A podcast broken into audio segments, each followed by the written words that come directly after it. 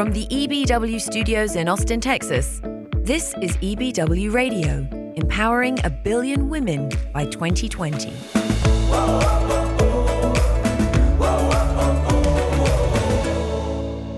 Welcome to EBW Radio, and we are here in Austin, Texas, in our studios. I'm JB Hager, your host, and very excited to talk to this woman sitting across from me, Tina Tchen. Welcome. Well, thank you, JB. I'm pleased to be here. It's I, you know, I'm very excited to talk to you about a lot of things, and and the main thing, what we're going to try to accomplish here together on some projects, me and you, Mm-hmm. and the you know the other people of EBW. We'll get to that in a second, but I, you just must have such a wonderful life. I'm already. I I mean, mean I- the unemployed life that I'm living right I now? I know. You know, so we're going to have to skip a lot of this because there's so much happening right now. But Chicago lawyer joins the Obama administration as chief of staff to Michelle Obama. Spends. Were you there all eight years? I was of the- all eight years. So the fir- eight- for the first two years, actually, I was uh, I ran the Office of Public Engagement for the president. So that's the outreach office. Okay. And then I became her chief of staff two years in. So Yeah, I did, I did so- that for six years. Now you're unemployed. Now I'm unemployed. yep. So I'm I'm making the assumption you you know you you got to know them from your lawyering days in Chicago. I did. Right. Doing doing you know um, progressive politics in in Chicago Yeah. years and years ago, long enough uh, ago that neither of the three of us remember how we met. Really. Yeah.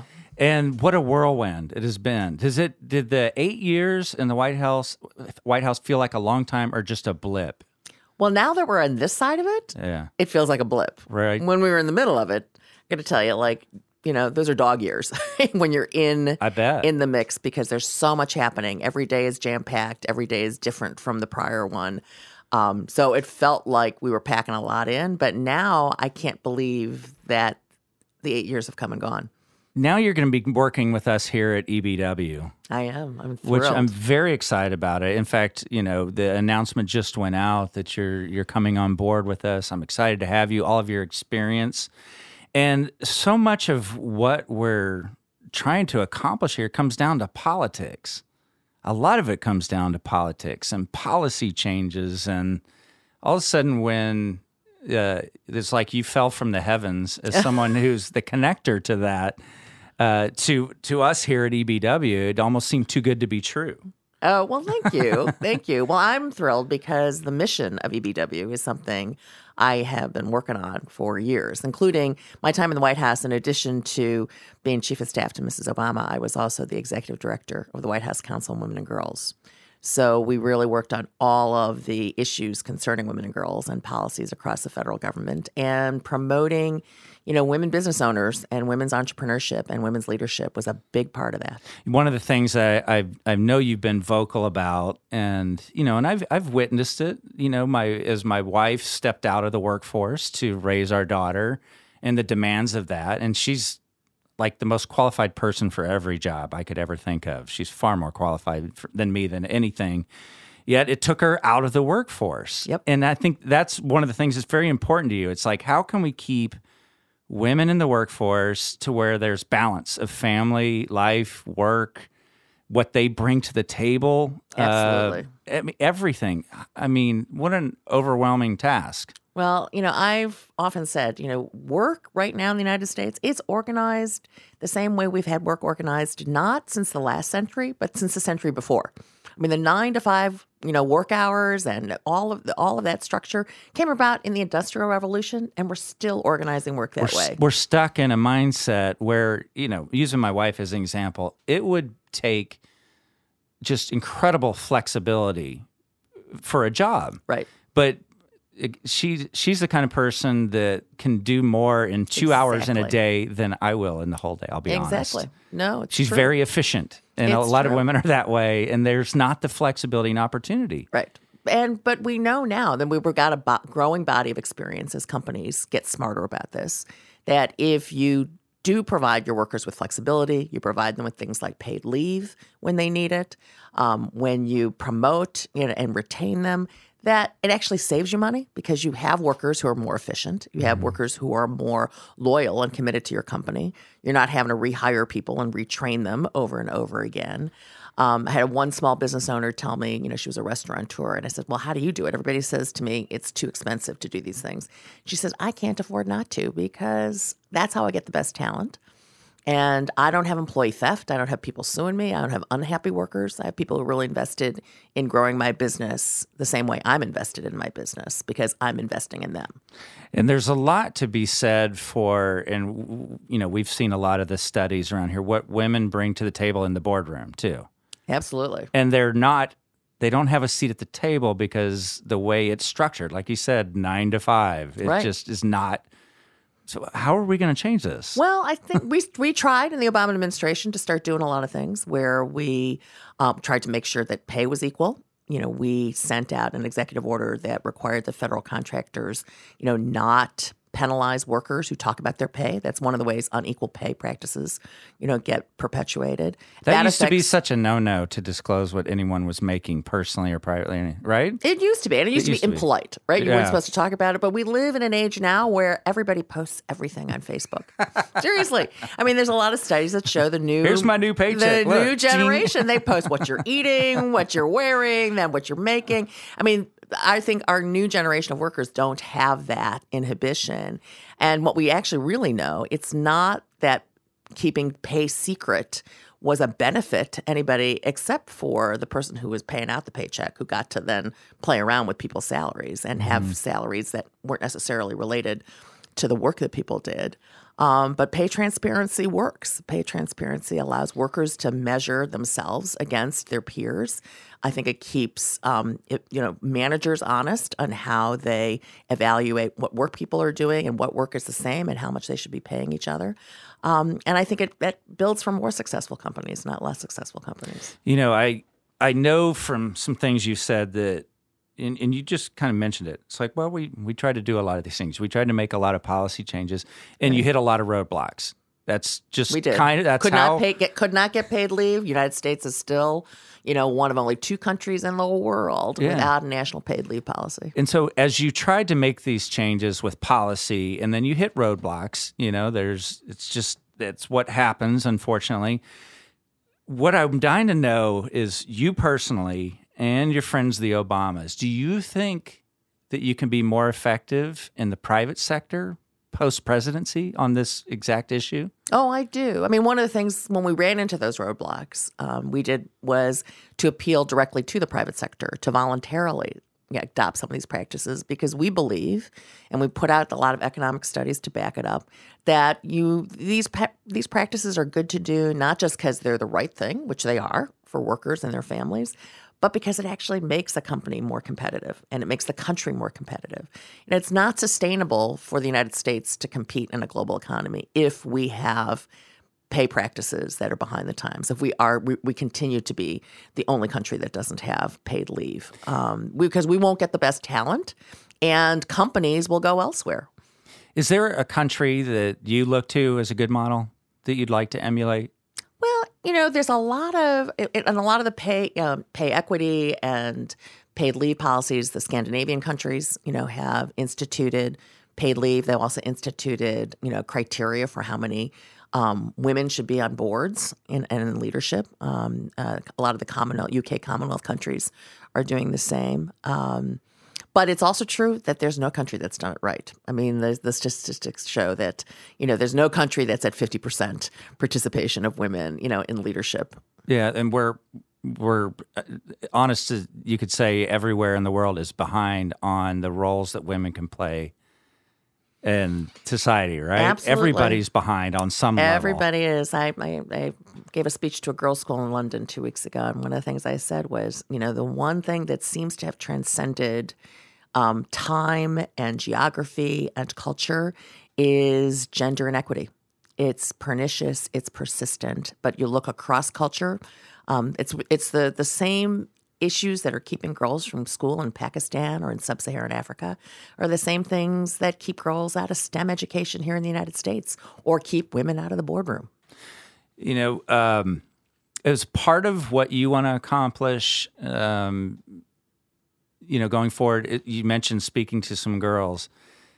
Uh, do you have an initiative working with young girls on what's possible to? And I'll give you an example. Literally, my wife showed, made me watch a video this morning. I shouldn't say made me. She gave me the opportunity to watch a really good video, and it was uh, someone going through a bookstore and pulling out all the children's books and Oh, and showing how few had a girl in the lead as the lead character. These are literally children's books, and how the boys are portrayed. And this is I'm I'm talking age three, four, five level. It starts right there, Mm-hmm. and it was an eye opener Right. for me. And so, you know, EBW and what we're doing here, and what you're going to work with us on, is working with entrepreneurs and and business leaders, women in particular. But you know, what we need a wake up call with the kids too, don't we? Well, we do. And, you know, we did some things in the White House, and I'm continuing to do, to do some things out of the White House, too. One of the things we did around addressing some of the, the media bias and the issues that our kids see and that what they see in their toys, right? So boys get building toys, girls don't, um, was to convene. We, we actually convened a White House summit on this last year where we brought toy manufacturers and the media people and, you know, folks from Marvel and Disney and elsewhere, um, but also people from the retailers like Toys R Us and Target to come together to talk about how we can break down those barriers. Because guess what? It's actually good for the business. You know, you know, you can sell more toys if you're selling them not girls' toys and boys' toys, right? Um, but it was interesting because one of the things I learned there was the manufacturer said, "Well, the shop, the store space." you know, at Toys R Us is girls' toys and boys' toys. So we got to market to the space. And, you know, the, the sh- stores are saying, well, those are the toys you're giving us. It was a bad cycle. And we started to break those down. And I think you're now seeing more and more stores that are just marketing. You know, Disney did a thing, you know, two, two Halloweens ago where they stopped labeling their Halloween costumes, boy Halloween costumes and girl ah. Halloween costumes. A girl wants to go in there and be Superman she can go in there and buy, you know, mm-hmm. buy the Superman costume, you know, and and and that was, you know, I think a breakthrough that we're seeing more and more. So we're continuing some of that work at a United States of Women summit. Okay. You know, we had a summit last year with 5,000 women. The president spoke at, the first lady, the vice president.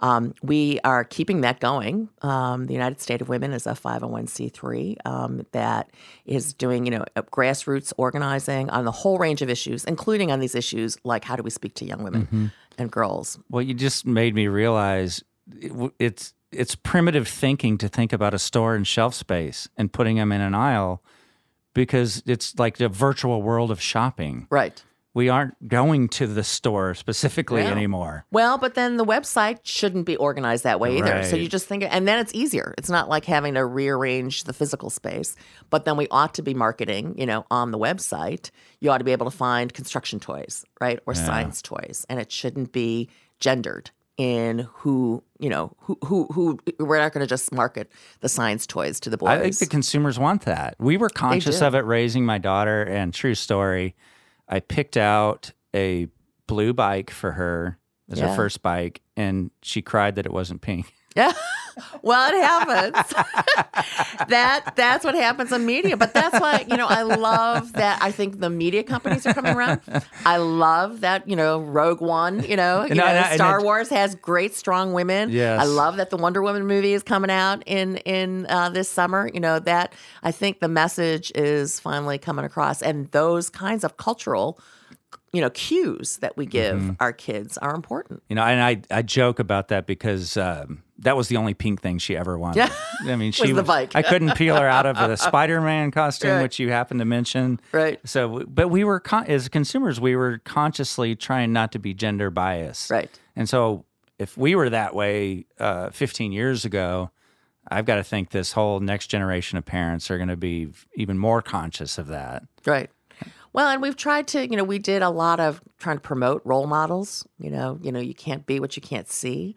So I'm really proud of the fact that, you know, um, that movie Hidden Figures about Katherine Johnson, well, that it was President Obama who really brought her into the spotlight by giving her the Medal of Freedom two years ago, Yeah. and, and that and that was a, a, you know, a real achievement. And it was a story none of us knew until he did that of what happened, you know, with those amazing African American women scientists who were part of the space program.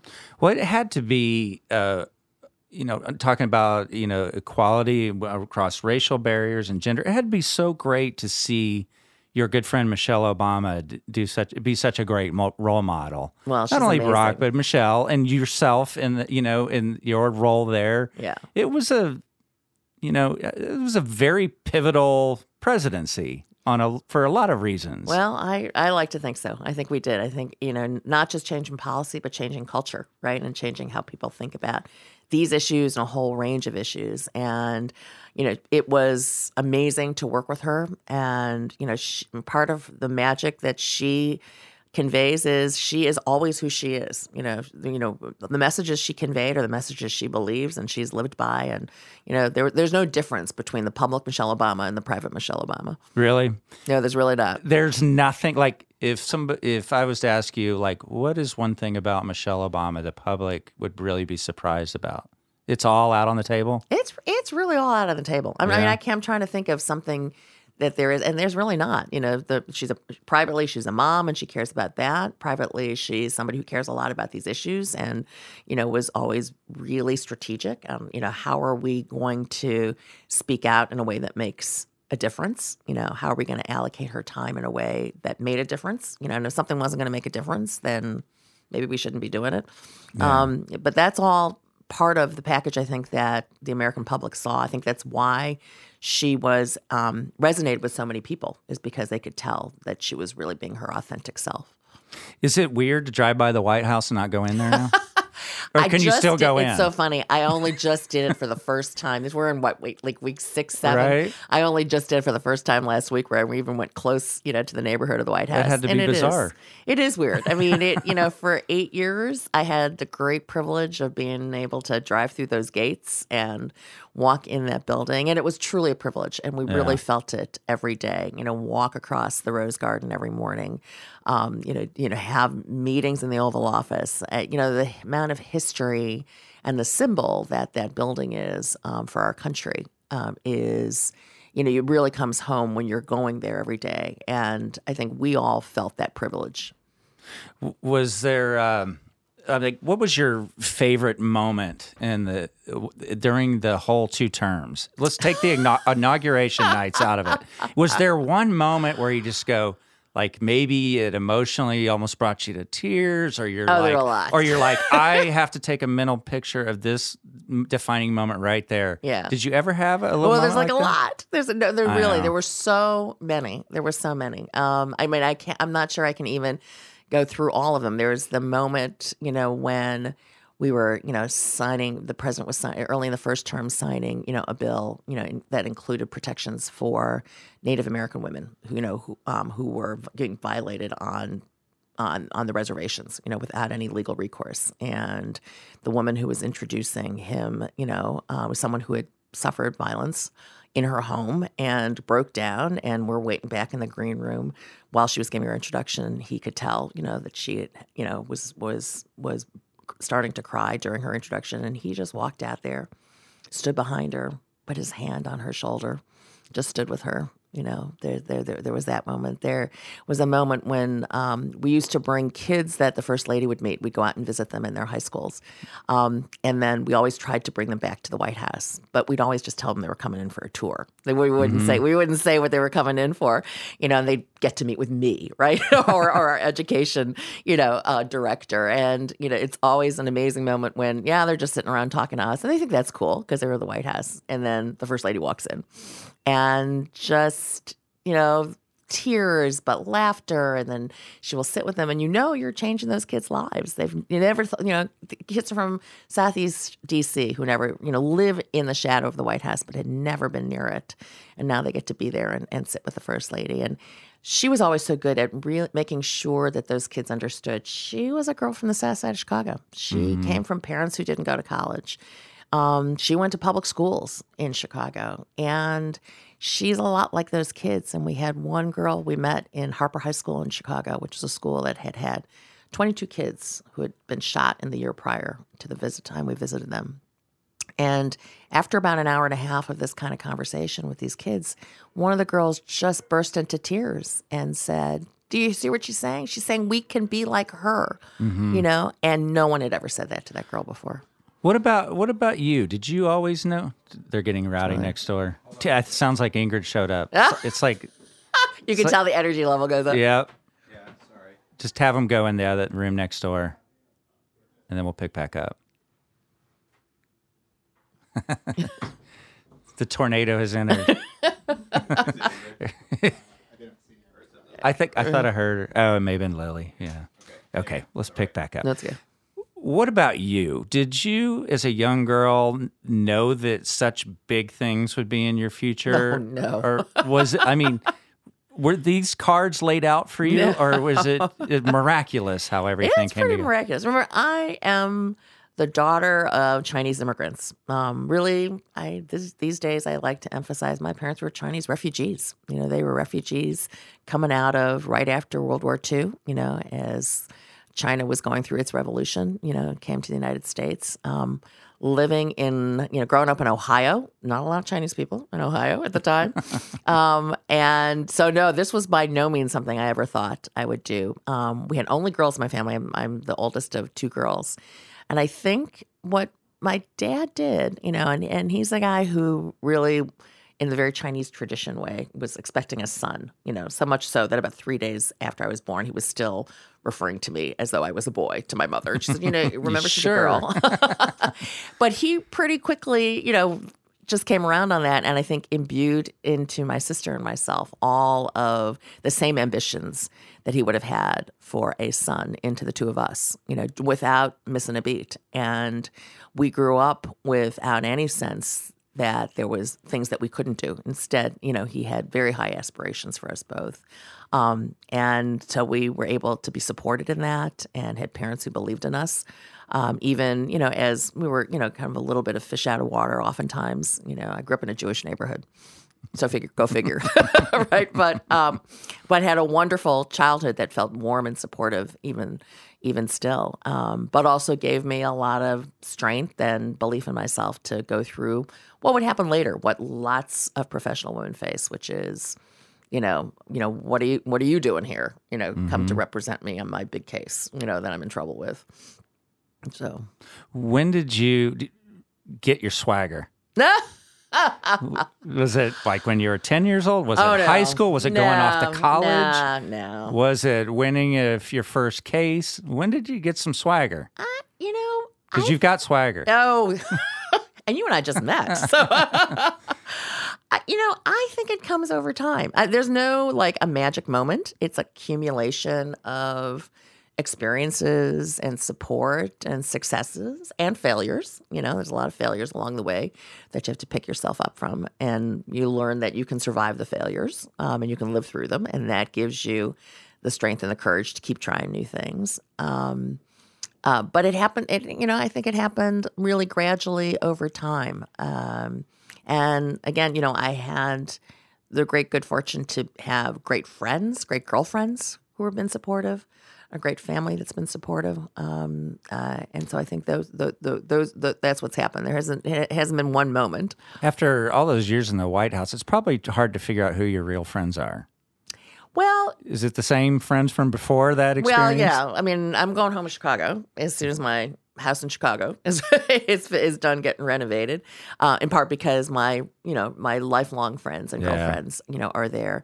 Um, the team that we had, you know, the Obama. I, I often used to say when people would leave the White House that they're part of a family now, you know, and that family, you know, is going to last forever. And I do feel that, you know, the Obama family, meaning the broad family of those of us who worked on the campaigns or worked in the White House, um, worked across the administration, not just in the White House, you know, in these six weeks have really stuck together, you know, and people are helping each other find jobs.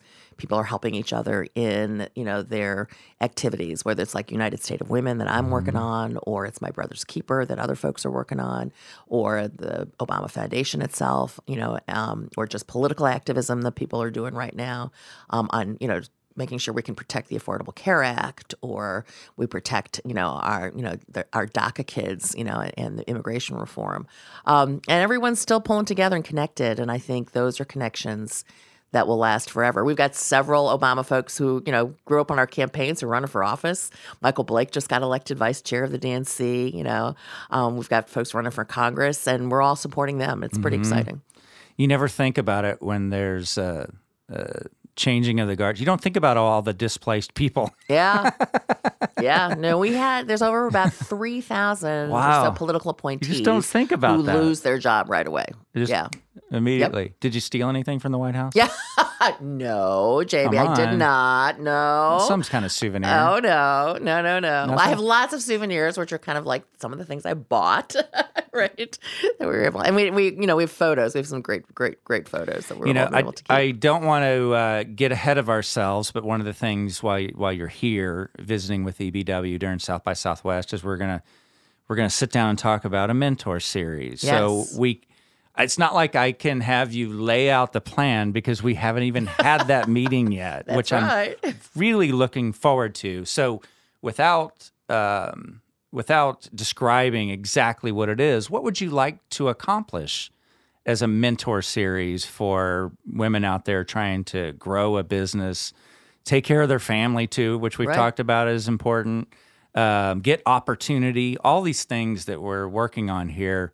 What would you like your, you know, the mentor series that you're going to put your stamp on? What would you like it to accomplish? Well, I think one of the things that women often lose confidence. I've lost my confidence at times, you know, and you're not sure you want to speak up in a meeting or you're not really sure you can take on that big case. Or in the case of women who are doing their own businesses, "Uh, I'm not really sure I can hire that extra employee or rent another space to open a second location or sign this contract, you know, to really be a supplier to something like a Walmart. Um, and that's because the messages we get so oftentimes, you know, are the opposite. You know, meaning, you know, women aren't encouraged to take those kinds of risks. You know, our confidence isn't built up. And I hope through the mentorship, you know, series, we can tell the stories of lots of women, some well known, maybe some not so well known, talk about struggles that they've overcome, you know, talk about strategies for how do you balance, you know, work and, you know, family. Um, you know, how do you make women feel really good about the choices that they're making? Know your kids are going to be fine. You know, if, if, if you're not home every night, they're still going to be fine. Um, one one of my favorites I often say is so. You know, piece of advice I gave my next door neighbor who was also a single mom. You know, um, our kids were about the same age, and she was stressing out about the fact that she, you know, had a hole in her ceiling. And I said, like, stop. Is it leaking? No. You had you put the hole in the ceiling to fix, you know, to fix the plumbing don't worry about fixing it. I lived with a hole in my second floor bathroom for 10 years because we had to fix the leak. But then it was the second floor bathroom, which no one saw. And so I just didn't stress about fixing the hole in the Oh second floor bathroom for gosh, 10 you're years. just making me think of my wife, who eh, she is an amazing, amazing woman. But I, when we have people over, I have to pull her aside and go, "Stop apologizing for things that aren't done in the home. right. They're not even noticing them." No, you got to let go of some of that stuff and, and prioritize. I mean, and that's that's what I did, you know. And one of the things, even as a single working mom, you know, at a big corporate law firm, which is what I did for 23 years, um, you know, because I think my kids knew they were the most important thing always, um, and the hole in the bathroom ceiling wasn't. Is how you know they've grown up. They're now you know 20 and 28, and you know they they are confident and loving and generous and you know successful kids. And I think um, at, from a working single mom. And I think that's because you know they knew they were my priority, even as we were balancing lots of other things. Is uh, lawyering in the cards for you again? Could be. Could be. I'm like trying to take my time, try to think about things, not get too nervous about being unemployed. Never been unemployed my entire life. I had an interesting moment. I did, gave a political contribution to one of our Obama kids who was running for office, and there's that piece on the uh, political form that says, "You're, you know, where are you employed?" And I Uh-huh. had to like write unemployed. it was sort of weird. All those surveys where you put your income range, you're Right. like, "Oh no." Yeah, right. Yeah. so it's a new experience, but everyone's advised me don't panic, take your time, think about, you know, what what's what's the right fit. And that's why I'm really excited about this opportunity with EBW because it is very much something that's part of my passion, something I've wanted to do. But, you know, let's let's let's build a business together. Well, we look forward to it, and we're so grateful to have you here and and contributing to EBW. We can't start fast enough. Oh, I'm thrilled. I'm All right. thrilled. Well, it's been a pleasure talking to you, Tina Tchen. I, I just, I really, really enjoyed this. Oh, great. Well, thank you, JB. Thank you. This is EBW Radio. Thanks for listening to EBW Radio, empowering a billion women by 2020.